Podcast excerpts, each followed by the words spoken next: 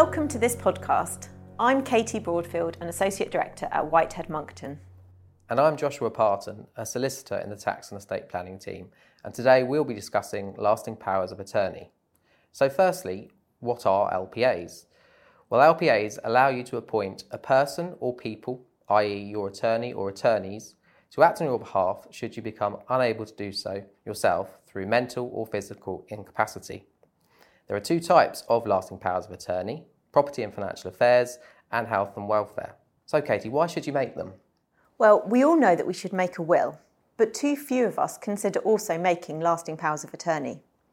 Our population is ageing, and it is estimated that by 2025, more than 1 million people in the UK will have dementia, according to the Alzheimer's Society.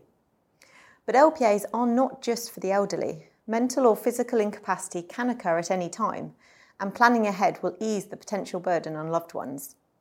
You need to have mental capacity to make them, so I'll deal with this when I'm older may not always be the best approach. That's right, Katie. And if you become mentally incapable and do not have LPAs in place, your relatives will face long delays and expense in applying to the Court of Protection, and they may or may not allow them to act on your behalf. An independent professional person, such as a solicitor, may be appointed instead of your relatives, which may not be your wish.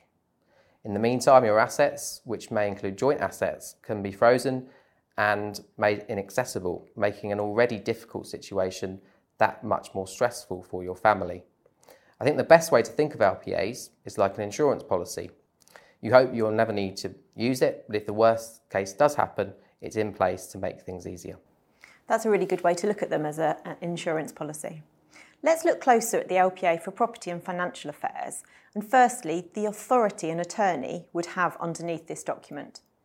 So, your attorneys would be able to do the following on your behalf claim and receive benefits, such as your pensions, sell your property, liaise with financial institutions in relation to your accounts and investments, pay for a package of care to enable you to stay at home or move into a care home.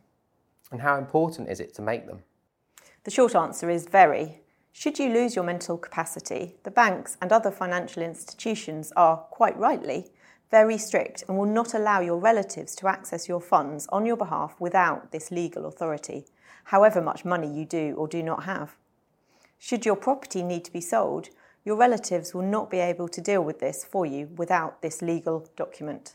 If the LPA is not in place, your relatives may have to pay for care fees or other liabilities from their own funds whilst an application is made to the Court of Protection. This can take a long time and is best avoided. So can you tell us more about the second type of LPA, Josh? So, this document would give authority to your attorney or attorneys to be able to make decisions on your behalf in relation to health and welfare matters.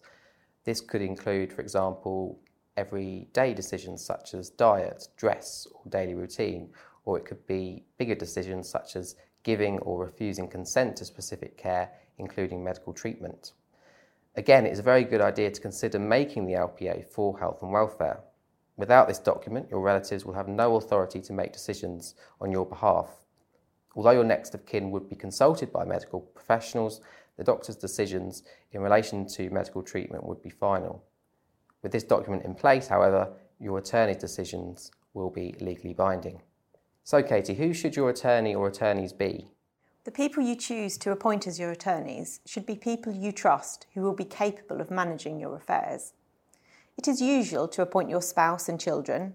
However, you must consider the appointments carefully as they will have scope to manage all of your money and even sell your property and arrange for you to move into a care home, so you must trust them implicitly. Your attorneys must be over 18 years old and not be bankrupt. Alternatively, you may choose to appoint a professional such as a solicitor or accountant. Here at Whitehead Monckton, we're happy to take on this role in most circumstances.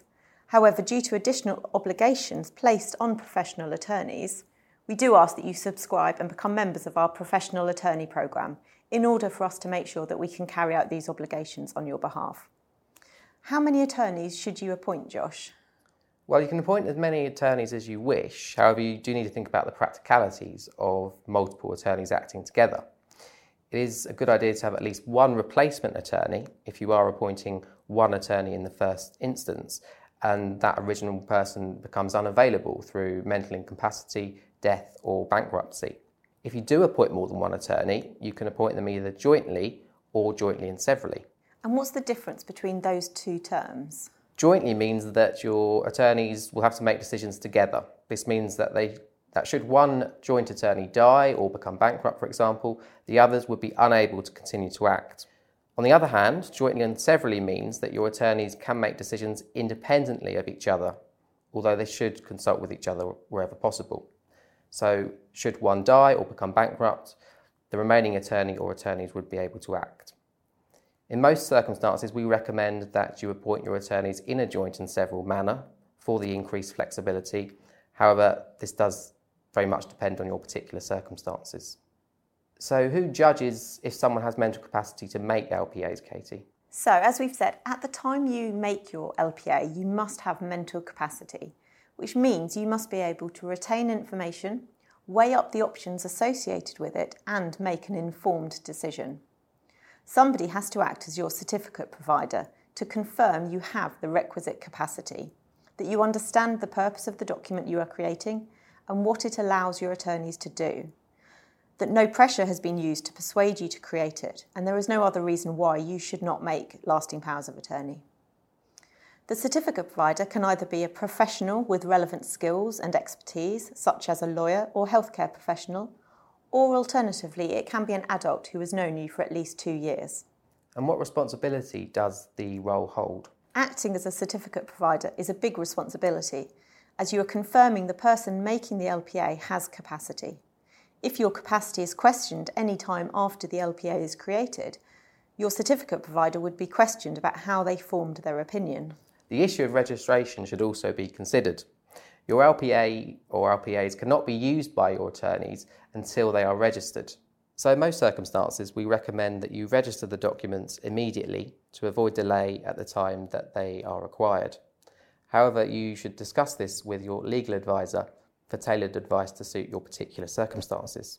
Now, as part of the registration process, you can serve notice on up to five people of your choice. What options do you have for choosing when your attorneys act? Well, in respect of health and welfare, you have no choice. The document can only be used by your attorneys in the event that you were to lose mental capacity. However, in contrast with the Property and Financial Affairs LPA, you can either go with that same option or decide that the document can be used by your attorneys once registered with the Office of the Public Guardian, i.e., whilst you retain mental capacity. But it's important to point out, Katie, that whilst you have mental capacity, you will always be in control of all decisions affecting you. Your attorneys can only make decisions on your behalf if you allow them to. They are responsible to you for any decisions you let them make. And above all, your attorneys must always act in your best interests. If you'd like to discuss putting lasting powers of attorney in place or would like further information, then please give us a call, visit our website, or contact us through our social media channels.